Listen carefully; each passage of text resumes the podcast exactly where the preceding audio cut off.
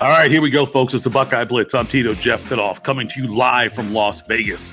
Here with a couple of buddies of mine for a long weekend of um, help making sure the casinos stay in business. So we're doing that.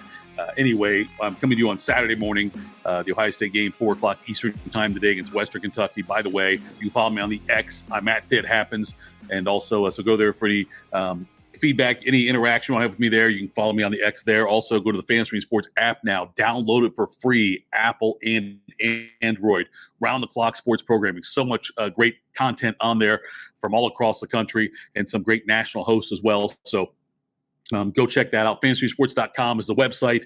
And then also, we have a FanStream Sports Facebook page where you can go check that out and interact with hosts and other fans of shows and, uh, and whatnot. So, check all of that out. But so anyway, uh, I'm here in Las Vegas, and uh, just show you how big of a jet degenerates we are. I just placed a bet with a buddy of mine who had to walk to a casino to cash a ticket, and uh, we had a bet on how long it would take him. I said more than 20 minutes. He sent me a text saying 13 minutes. I own five bucks now for that. But that's what goes on in Vegas, obviously things like that. But now I'm ready for a full day of college football action.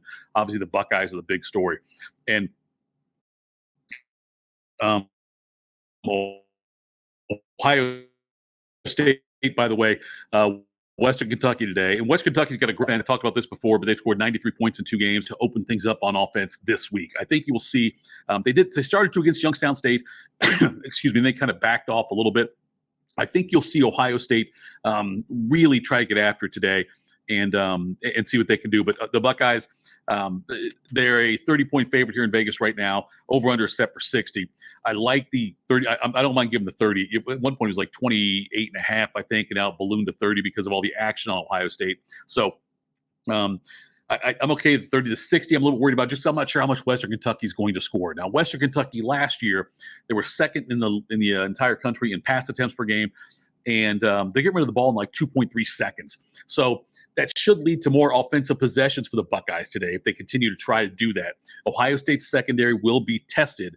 I'm not saying that it's going to be a huge test. You don't, you're not going against Marvin Harrison and Emeka Egbuka, but nonetheless, they will be tested by the volume, which with Western, which with with which Western Kentucky is going to try to throw the ball. The Hilltoppers are going to do it uh, early and often, and really try to to um, keep Ohio State on its heels defensively.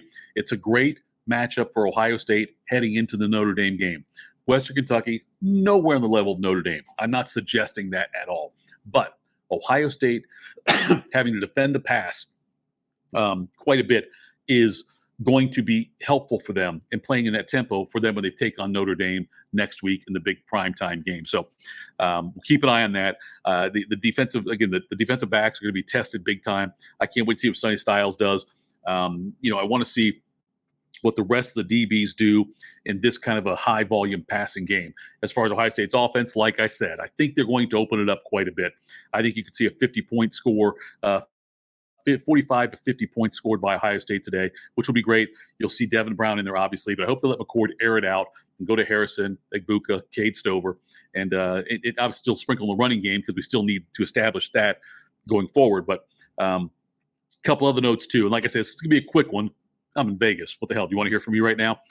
Uh, the Michigan Wolverines took a bit of a recruiting hit.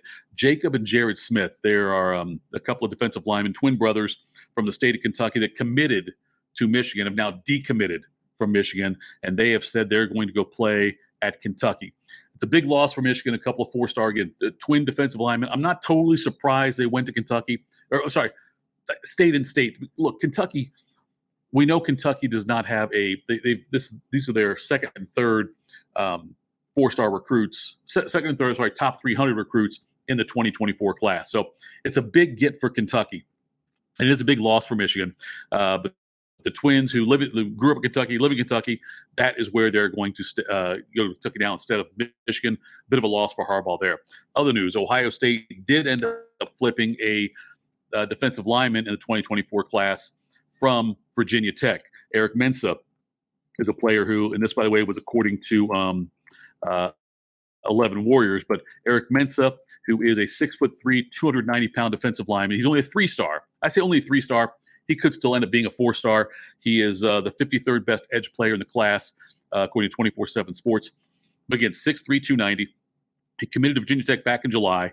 And then um, he did come here through camp, and they liked him here and they they really wanted to get him in here, and so now he. Uh, um, visited in September to Ohio State, and he's now here. So he is the 22nd commit in this class of 2024, and it's such a great class if you're looking at it right now. Because Ohio State's got, you know, they got five five-star kids in this class, including two guys on that defensive line: Justin Scott out of St. Ignatius, Chicago, uh, Eddrick Houston out of Buford, Georgia, the school where Dylan Raiola goes. So they got. Um, and they also obviously have Jeremiah Smith, Mylan Graham, the wide receivers, Air Noland. The five five-star recruits in this class, a slew of four-star recruits, and um, and then obviously a couple of three star recruits, Eric Mensah, one of them as well. So Ohio State's class for 2024 is shaping up very nicely. But um, big day in college football today. You've got uh, Wisconsin playing a home game, a game they should roll. Uh, there's not a lot of, I mean, the, the Penn State at Illinois game will be interesting only because Illinois has been great so far. They barely beat Toledo and then got rolled by Kansas. And they're playing at home, though, Bret Bielema against Penn State. Line in that one is 14 and a half points. I think Penn State covers that, but that should be an interesting game to watch. Uh, Michigan State takes on Washington with Michael Penix Jr., who's a Heisman Trophy candidate who's been great so far this year. That's one to watch as well. Um, and then, uh, you know, obviously the other games around the country, Florida, Tennessee is a big one. That's one to watch as well.